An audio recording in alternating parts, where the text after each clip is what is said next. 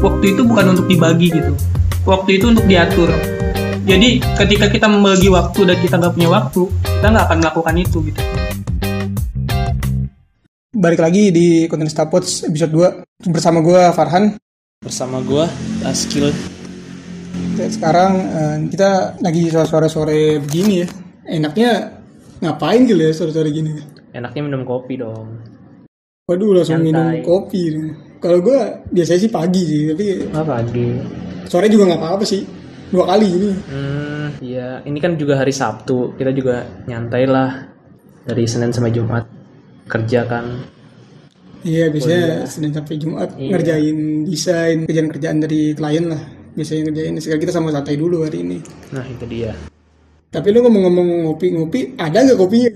ada kopinya lu mau Ada. Nah, Ada. mana dia tuh? nih kopi enak dari Edcoff ah Coffee itu ini apa? Apa itu coffee shop ya? Iya.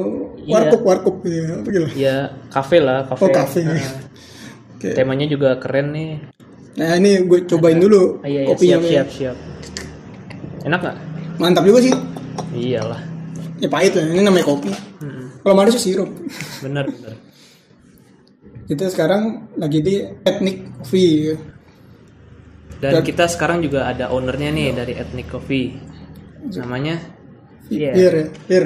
Kenalin dulu biar. Oke, kenalin nama gue Fier Saljana Mevisena. Di sini bergerak dalam bidang coffee and fashion. Jadi ada kopi, kita fashionnya itu juga di kain tenun kayak gitu. Ini dari dari kapan lu buka gini bir? Sebenarnya kalau di kain tenunnya kita udah dari tahun 2019. Kalau di kopinya kita baru nih di tahun 2021 itu di bulan Januari. Berarti cukup baru juga gitu ya. cukup baru Baru. Tenun. sama coffee. Ini konsep dari mana? Kalau boleh tahu. Sebenarnya sih konsepnya nggak dari mana-mana ya. Hmm. ini kita konsepkan sendiri kalau bagaimana tenun dan kopi ini tidak bisa dipisahkan gitu karena yang awalnya bergerak di industri kreatif di kain tenun Iya. kan, kita nggak pengen ini ditinggalkan Oh, dan kita itu nggak pengen mati apalagi di masa pandemi gitu kan nggak pengen Betul, berhenti betul, betul. maka dari itu kita menyesuaikan dengan masa pandemi ini kita bu- buka coffee shop Mm-mm. terusnya juga kita tetap mempertahankan dari fashionnya ini di Hmm. industri kreatif gitu di senjata tenun gitu. nama brandnya senjata tenun Senjata tenun. Jadi ada yang senjata tenun sama yang etnik kopi Iya, ini ya. etnik coffee ini Nah, itu makanya anda tuh kalau mau eh, mau santai-santai ngopi terus pulang-pulang ganteng se- kemarin nih di kopi. Eh, habis ngopi pakai baju-baju tenun ya. Betul, betul. Kan baju ya tenun ya. Tuh. tenun ini uh-uh. bisa dibuat apa aja sih jadi ada aksesorisnya juga kita ada pakaian juga di situ ataupun kain-kain yang memang nanti customer itu bisa buat sendiri gitu pengen dijadikan apa gitu nah jadi ada banyak lah posisinya di belakang PNJ ini di Jalan Ridwan Rais namanya Ethnic Coffee and Fashion bagi teman-teman nih yang kuliah di UI, Gunadarma, PNJ atau kampus-kampus lain sekitar Depok bisa banget mampir ke sini. Beneran enak loh kopinya. Ada menu-menu lain juga kayak leci. Ya, selain kopi Iya. nggak kopi doang kan masih? Iya. Iya, di sini memang nggak cuma kopi itu ada teh dan juga ada coklat, fresh milk gitu kan, Hmm. ada susu. Kita banyak yang memang nggak suka kopi gitu kan. Kita juga di sini ada apa menu non kopinya gitu. Ada dessert ya? Kalau kita itu di sini sekarang ada snack gitu ya. Nah, snack Jadi snack-snack ringan aja gitu, jajan-jajanan ringan yang hadir di sini. Next mungkin kita bisa banyak menu yang kita bisa munculkan gitu kan di sini. Berarti terutama nih kan di sini banyak mahasiswa yang kalau malam-malam ngerjain begadang nih. Iya. Minum kopi ginian melek dia sampai pagi. Besok pagi tidur lagi tapi Iya. nggak kuliah. Enak ini tempatnya. Iya sih, nyaman, adem juga di sini ya. Makanya di, kita sekarang rekamnya di Epic Coffee ini eh, tempatnya enak, jadi bisa bisa buat ngerekam podcast juga. Betul, betul. Lu sekarang masih kuliah apa udah lulus ya? Kalau gue sekarang tuh masih kuliah, jadi masih di semester 8 sekarang lagi ngerjain skripsi. Jadi memang sebagaimana anak tingkat akhir ya bisa lulus ya dengan skripsi sih dengan kita ngerjain skripsi apalagi kebanyakan tingkat akhir itu kan pusing yang ngerjain skripsi gitu kan dia butuh tempat-tempat yang bisa tenang gitu kan untuk mengerjakan skripsinya makanya Edco ini dah cocok banget gitu untuk bagi tingkat akhir yang ngerjain tugasnya gitu di situasi yang tenang kayak gitu kan smoking dan non smoking sini ada juga gitu jadi nggak takut terganggu lah istilahnya Berarti ntar lulus bareng lu gitu ntar ya? Iya. Iya. Skripsian. Oke, eh, berarti keren juga ya, apa maksudnya masih kuliah gitu. Udah ngebuka usaha kayak gini apa ada kafe juga, terus ada yang tenun tadi tuh. Itu kan pasti modalnya gede dong ya. Dulu nabung dari SD gimana? modalnya buat ini.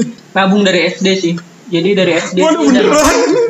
udah nabung Bagus, ilmu nabung ilmu Nabung. nabung ilmu tuh penting gitu kita dari SD belajar nabung ilmu tapi kalau misalkan dari segi modal sendiri memang kita ada melakukan usaha ya dari senjata non ini dari beberapa waktu lalu yang kita udah jalanin usaha dari 2019 kita juga pernah usaha jamu dan juga ikut kompetisi juga kompetisi yang diadakan pemerintah itu juga membantu juga gitu dalam pemodalan ini apalagi di masa pandemi ya. Kayak gitu. Kompetisi apa tuh misalnya tuh? banyak yang diselenggarain sama pemerintah itu kayak kompetisi bisnis plan kewirausahaan program kewirausahaan mahasiswa itu juga banyak. Itu yang memang rekomendasi ini untuk teman-teman mahasiswa yang memang teman-teman itu kesulitan dalam mencari modal sedangkan kita masih mahasiswa belum punya modal yang banyak gitu kan tapi mungkin banyak terbuka juga peluang bagi mahasiswa yang pengen buka usaha gitu ada yang diselenggarakan oleh kampus, ada yang diselenggarakan oleh pemerintah, Kemendikbud, Kemenpora, banyak gitu. Hal yang memang terbuka untuk teman-teman, membantu lah istilahnya modal bagi teman-teman untuk membuka usaha gitu. Itu rekomendasi untuk teman-teman sih. Oke, berarti itu mungkin ya bisa ya, apa? Ya berani aja mulai gitu. Karena modal tuh bisa dari mana Mana aja. aja. Bisa tadi dari program-program pemerintah tuh dari kompetisi Lomba-lomba. gitu, lomba gitu ya. Iya. Wah, nanti kita ikutan kita stapo gitu. Bisa bisa. Nanti Stapo Lomba. tungguin di lomba. Lomba. Lomba apa ya? 17-an apa? Bisa. Kalau ada lomba desain kita ikut. lomba desain, lomba usa- usaha gitu. Iya. Sama yang termasuk yang dari kampus itu apa? PMU ya apa namanya? Program kerjasama mahasiswa. Nah, ya itu PKM ya. Iya. Ya itu juga salah satunya kita ikut juga. Hmm. Dari PKM banyak loh modal lo berarti. Oh, Eh, iya. Sebenarnya dari segi modal sih nggak memenuhi ya, tapi memang kita berusaha juga karena dari sebelumnya selain daripada ikut kompetisi juga kita kan melakukan usaha ya. Kayak saya usaha jamu kristal gitu kan. Pada masa pandemi kemarin kan orang itu pengen butuh imun, protein. Nah kita itu ya mau nggak mau gitu. Kemarin di Senjata Nun ini industri kreatif yang sangat berdampak gitu. Tantangan kita sangat terpukul lah dalam man- masa pandemi ini. Nggak ada yang bisa disalahkan gitu kan karena memang masa pandemi ini orang nggak bisa memperkirakan dan tahu. Betul betul. tapi eh, kita berusaha bagaimana usaha ini tetap berjalan kita juga dapat penghasilan kita usaha jambu kristal waktu itu. Wah itu berbanding terbalik banget kan sama usaha yang sebelumnya fashion atau enggak produk jadi gitu olahan tenun kita di situ dan alhamdulillahnya ya kebantulah untuk bisa mendapatkan keuntungan dari situ kita juga melakukan proyek-proyek lain sehingga kita bisa menyusun nih untuk bisa buka tempat ini gitu Ini lu berarti ngerjain ini sendiri apa tim nih? kalau di sini sama partner sih Partner Mm-mm. dari kampus juga apa? dari gimana? kampus juga dari kampus juga jadi di sini tuh uh, kita bergeraknya melalui partner gitu kan. Kita sama-sama untuk bisa bangun usaha ini. Terusnya juga banyak juga produk-produk yang memang ini bukan cuma dari kita aja gitu. Mahasiswa lainnya yang ada di PNJ kita juga bisa libatkan di sini. Kayak banyak nih produk mentel produk dimsumnya gitu kan dibuatnya sama mahasiswa PNJ gitu. Jadi itu yang kita prioritaskan. Itu mahasiswa PNJ dari macam-macam jurusan tuh ya?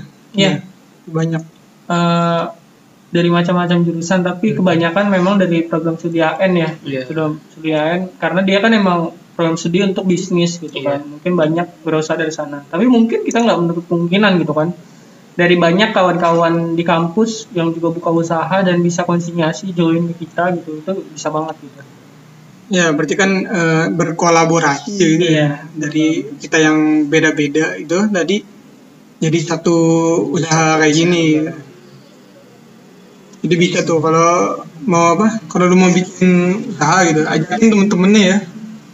Yuk, gabung di sini gitu. Kita bikin apa bikin kafe atau produk apalah yang sesuai yang lu, yang lu bisa lah intinya gitu ya. Kalau di Stapo istilahnya supplier. Kalau supplier tuh yang apa ya? Eh yang menyediakan ini yang kita nggak punya gitu. Kayak misalnya tenun kan tenun dari supplier bagaimana? Iya, kita itu untuk kain tenunnya bahan dasarnya itu kita ngambil dari Baduy, dari Jepara sama dari Lombok. Hmm. Kita ngambilnya ke sini hanya bahan lembaran aja yang kita kelola jadi bahan-bahan jadi produknya. Jadi kayak baju, pakaian, outer dan sebagainya. Itu kita jahit sendiri. Seperti itu.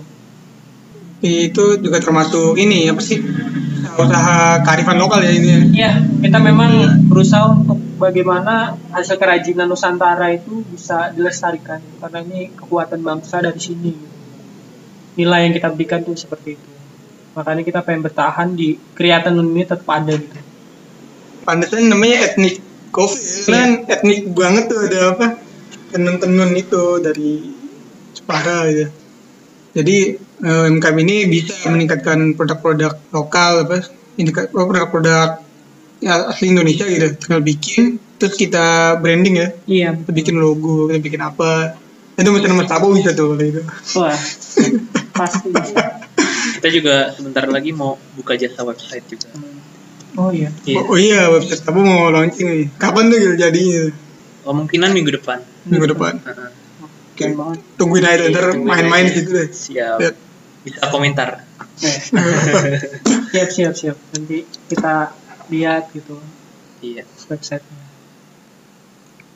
Ini kan BTW Fir masih sekolah. nih. Eh bisa masih kuliah. Hmm.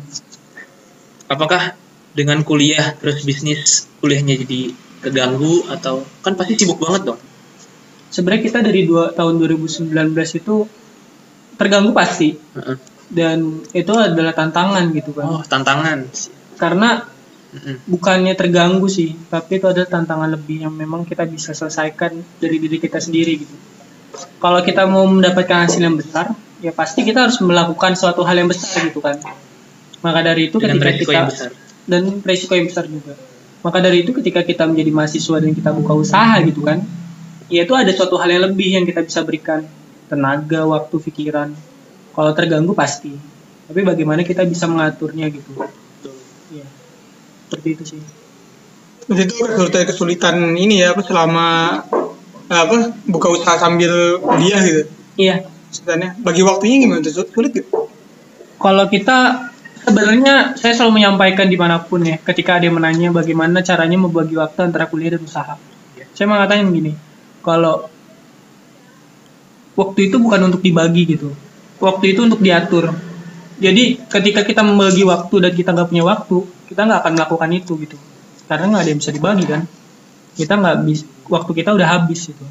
Kita udah memanfaatkan sama hal-hal yang ya udah kita bagi-bagi doang dan habis kita nggak punya waktu. Tapi waktu itu untuk diatur. Jadi ketika kita mengatur waktu, kita ada suatu hal yang pasti kita akan jalankan gitu. Kalau kita bagi, kita nggak punya, kita nggak akan melakukan itu. Tapi ketika kita udah atur satu kali 24 jam, itu kita atur. Ataupun kalau nggak bisa ngatur satu kali 24 jam, 7 kali 24 jam kita atur. Kalau emang nggak bisa juga, bagaimana 30 kali 24 jam itu kita atur gitu. Jadi ya selagi mahasiswa adalah sebenarnya bukan keuntungan aja sih yang memang diharapkan gitu. Jadi pengalaman ya, ya bisa lah untuk bisa mengatur waktunya dalam ya kalau nggak bisa sehari misalkan nih kuliah dari pagi sampai sore terusnya malamnya tuh jualan dagang itu nggak bisa gitu kan? Misalkan itu kan wajarnya seperti itu. Itu nggak bisa ya bagaimana satu kali tujuh hari gitu kan?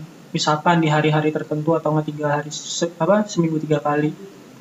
Ti- apa selama tiga hari itu jualan empat harinya itu main itu organisasi atau hal-hal lainnya gitu kan? Yang penting kita harus mengatur itu gitu. Seperti itu sih karena kalau misalkan kita membagi waktu tuh terlalu sempit gitu. Kita berpikir kalau sa- menurut saya ya maksudnya ini menurut saya teman-teman. Ini terlalu sempit ketika kita membagi waktu. Padahal seharusnya itu waktu untuk diatur. Jadi teman-teman yang menjadi mahasiswa ketika memang akan melakukan segala halnya itu diatur lah yang dibagi. Ketika teman-teman nggak bisa bagi ya teman-teman terbelengkalai ini suatu hal yang memang teman-teman udah siapkan. Karena udah nggak punya nih waktunya gitu kan. Tapi kalau teman-teman diatur ya pasti melakukan itu gitu. Karena udah ada manajemennya gitu. Seperti itu sih. mungkin kayak mem- memprioritaskan hal dari yang penting paling penting sama yang kurang penting itu juga itu juga berpengaruh. Nah, itu juga diatur. Jadi nggak ada sih waktu yang memang itu nggak penting sebenarnya. Iya. tapi kan ada yang perlu diprioritaskan. Iya. Karena tidur pun juga penting gitu kan. Walaupun tidur itu hanya ya si Istirahat. orang bilang ngapain gitu kan Iya, hal-hal yang tidak bermanfaat atau nggak berguna gitu kan hal seperti itu sih padahal itu penting nah tinggal kita prioritaskan seperti itu sih Jadinya eh, kita yang mengatur waktu ya, bukan kita diatur sama waktu ya itu. kita yang Betul, mengatur waktu bukan yang waktu yang mengatur kita gitu.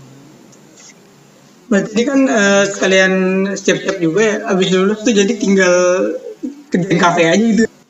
sebenarnya ya kita bermindset untuk bagaimana nanti lulus juga berwirausaha Wirausaha, lah, apa pun itu gitu Iya, kan. betul. karena tantangan terbesar kita ya bukan cuma apa yang kita lihat saat ini gitu kan. Iya. Lebih daripada itu mungkin ada satu-satu hal yang memang kita bisa lakuin lagi gitu kan. Menyelamatkan orang dengan kita membuka usaha membuka lapangan kerja. Nah itu. Itu juga. Itu juga penting. Gitu iya. kan. Makanya persiapannya juga kalau bisa dari ketika masih kuliah kan jadi. Iya, Jadi- karena ketika kita masih kuliah itu justru malah eh, banyak waktu, banyak juga inspirasi yang memang kita nanti bisa dapatkan gitu kan. Inspirasinya dari mana? Dari dosen. Kita butuh ini marketing, ada dosen marketing gitu kan. Iya. Kita butuh eh di time ada anak TGP. Itu kan selagi kita menjadi mahasiswa banyak fasilitas dan suatu hal yang bisa dimanfaatkan. Kayak misalkan kita butuh desain, ada anak TGP. Ini skala PNJ, mungkin teman-teman Iya. staff ini dari luar PNJ juga mendengarkan. ya. Tapi dalam skala PNJ atau nggak kampus teman-teman gitu, ada gitu di dalam kampus teman-teman yang memang saling menutupi dan saling membantu gitu dalam hal ini. Kalau misalnya teman-teman butuh kelistrikan dalam kafe ini ada teman-teman elektro kan Iya. bisa. Nah, itu ketika kita menjadi mahasiswa kita bisa saling membantu hal-hal itu. Gitu. Tapi kalau enggak kan, kalau misalkan kita udah lulus kita mungkin semakin sempit lah. Seperti itu. nah manusia itu makhluk sosial Iya, kita memang kita perlu orang lain kita nggak bisa berdiri sendiri betul betul. Iya, Jadi itu selama kuliah tuh teman-teman banyak jaringan banyak gitu ini. ya. Iya, Bisa jadi bantuin. itu bisa dimanfaatin gitu. Karena ketika kita kuliah kan ini mi- miniatur negara ya dari segala latar belakang tuh ada itu juga sebuah karakteristik kita bisa pelajari gitu berbagai macam karakter yang kita bisa manfaatkan ada teman-teman kita daerah di situ ada kain tenun di daerahnya tuh bisa kita joinkan gitu kita bisa bantu pasarkan dia untuk memasarkan daerahnya sendiri di sini gitu kan misalkan itu itu suatu hal yang kerjasama yang baik gitu kan ketika kita menjadi mahasiswa Ya berarti kan biasanya kalau apa ya mau lulus itu kan disuruh sana apa cari kerja gitu. kan. Ternyata ketika mahasiswa tuh bisa ngerjain. Jadi dari orang tua nggak apa-apa gitu kan. sebenarnya orang tua ngelarang. Mungkin sebagaimana banyak orang tua yang untuk meminta anaknya itu kuliah dengan baik dan benar gitu kan. Apalagi saya menjadi mahasiswa suruhnya ya tugasnya apa sih? Pasti kuliah Belajar. lulus gitu kan sarjana tapi justru itu yang saya sukai adalah hal yang memang ya tantangan lah maksudnya tantangan dalam kampus ini bukan cuma sekedar kita duduk kuliah gitu kan. Bukan cuma sekedar kita mendapatkan ilmu di kelas karena banyak yang tadi saya bilang banyak manfaat yang kita bisa manfaatkan gitu kan. Banyak suatu hal yang bisa kita pelajari di luar kelas gitu. Maka dari itu ya berbisnis berorganisasi pun juga itu satu pelajaran gitu. Dan itu baik gitu. Ya tapi ya memberi pengertian lah orang tua itu perlu gitu meminta restu itu perlu walaupun awalnya nggak direstui Ya nggak boleh nggak boleh dan datang Pak dan nih buka kafe. ya mampir sini. iya sih karena orang tua kan di Tangerang nggak di Depok gitu jadi Ya, nih, anak saya ngapain aja ya kuliah. ya pun ya kita mengabarkan sih ya nggak apa kalau misalnya sukses kan bangga juga pasti kan orang tua gitu. Iya, iya sih. Itu lo ada pengalaman ini nggak apa berorganisasi juga gitu? Iya memang eh, sebelumnya itu aktif di organisasi, Hmm. aktif di organisasi himpunan, di UKM gitu kan, UKM. Catur sama Taekwondo waktu itu, sama di organisasi BEM, BEM PNJ. Dan sekarang udah enggak sih, di tingkat akhir ini fokus ke skripsi aja gitu kan, untuk kampusnya. Seperti itu. Eh, ada nggak eh, pengaruh apa pengalaman berorganisasi tadi sama ketika buka usaha gitu? Usaha. sebenarnya banyak banget yang memang bisa didapatkan gitu antara organisasi dan wirausaha karena ketika kita berwirausaha itu adalah relasi yang kita perlukan gitu karena pun saya pemater saya aja kalau misalkan kita nggak berorganisasi sebelumnya itu kita nggak kenal gitu kan dan ketika kita nggak berorganisasi ya kita kenal sama seseorang atas dasarnya apa yang kita sapa aja gitu tapi kita nggak mengenal dari latar belakang dari bagaimana sih karakternya gitu. Tapi kita ketika kita orga- berorganisasi kan kita tahu nih karakteristiknya.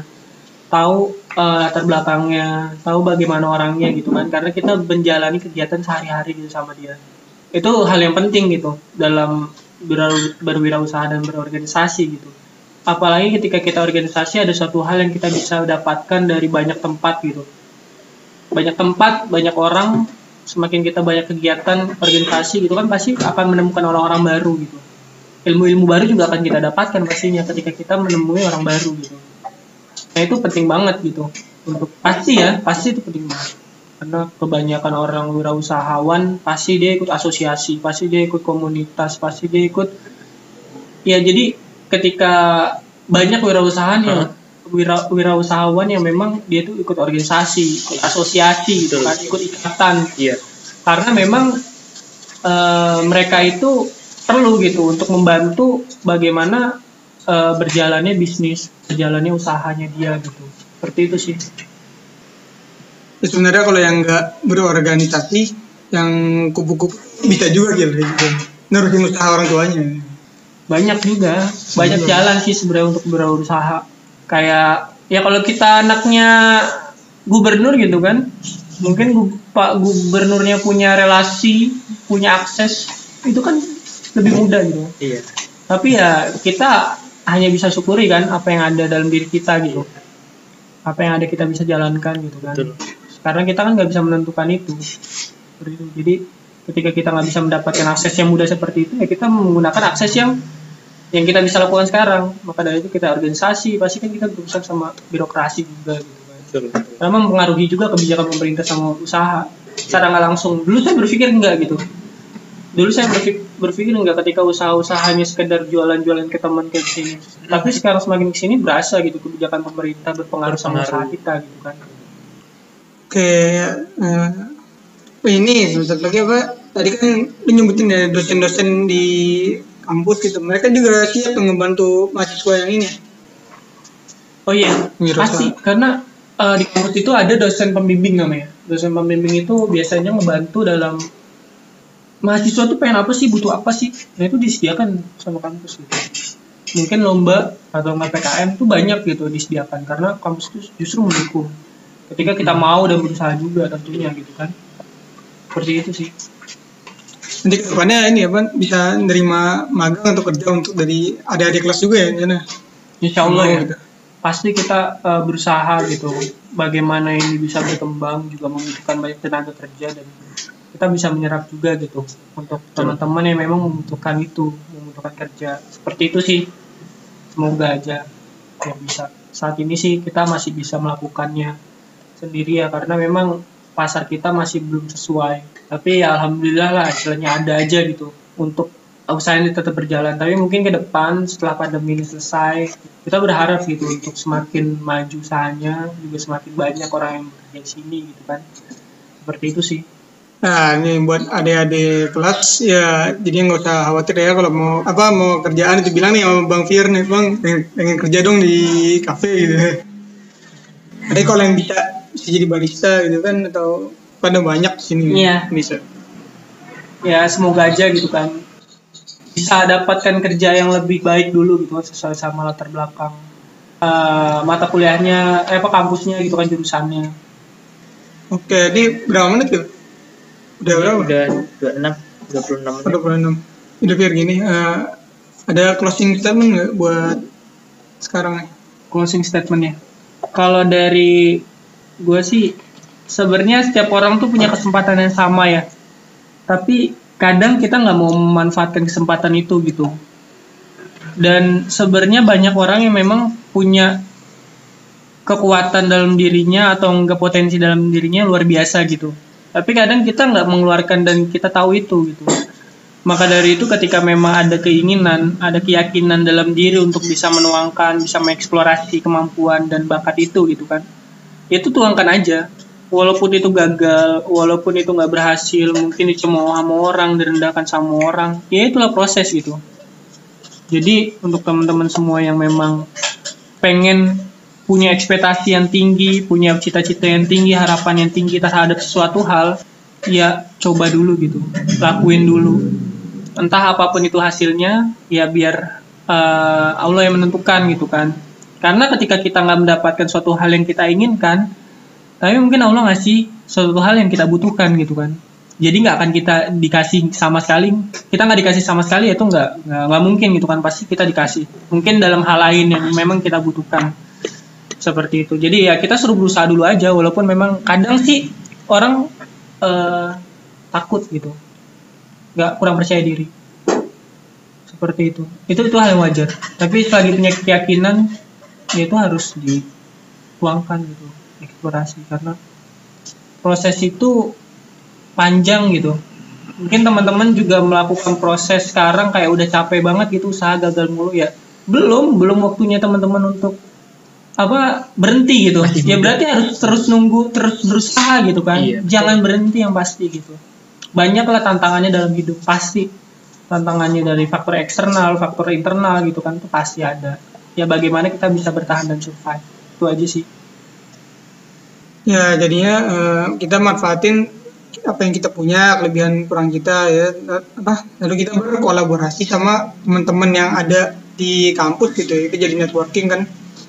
Misalnya lu bisa apa gue bisa apa nih kita satu bikin usaha. Itu juga eh, nggak perlu takut ya kita bisa mulai persiapan dari awal justru tuh di kampus gitu. Iya. faktornya persiapan awal di kampus dengan kita ikut berorganisasi. Karena dengan organisasi kita bisa punya banyak relasi juga. Organisasi ikut lomba-lomba juga ya pokoknya Iya. banyak temen lah ini. Kayak banyak kesempatan lah banyak kesempatan banyak peluang yang bisa dilakuin ya lakuin aja gitu. Betul. Bisa dituangkan aja gitu. Iya. Oke Fer, Eh, makasih Fer ya. Udah mau hadir di Stapots gitu ini ya. Mana ini ngopi, lanjut ngopinya ya? lanjut ngopinya. Oke. Oke. Silakan lanjut ngopi teman-teman yang pengen datang ke Kov datang aja di Jalan Ridwan Rais nomor 97 di belakang PNJ. Silakan. Biar bisa ikut menikmati juga kopinya. Oke siap. Tadi kan baru diceritain doang. Iya. Tapi semoga bisa ngerasain langsung di sini Betul. untuk pendengar semuanya. Siap. Ya gitu. Nah, di kopi di pengen kan, pengen gitu. Di kopi datang ke sini di kopi ya, biji.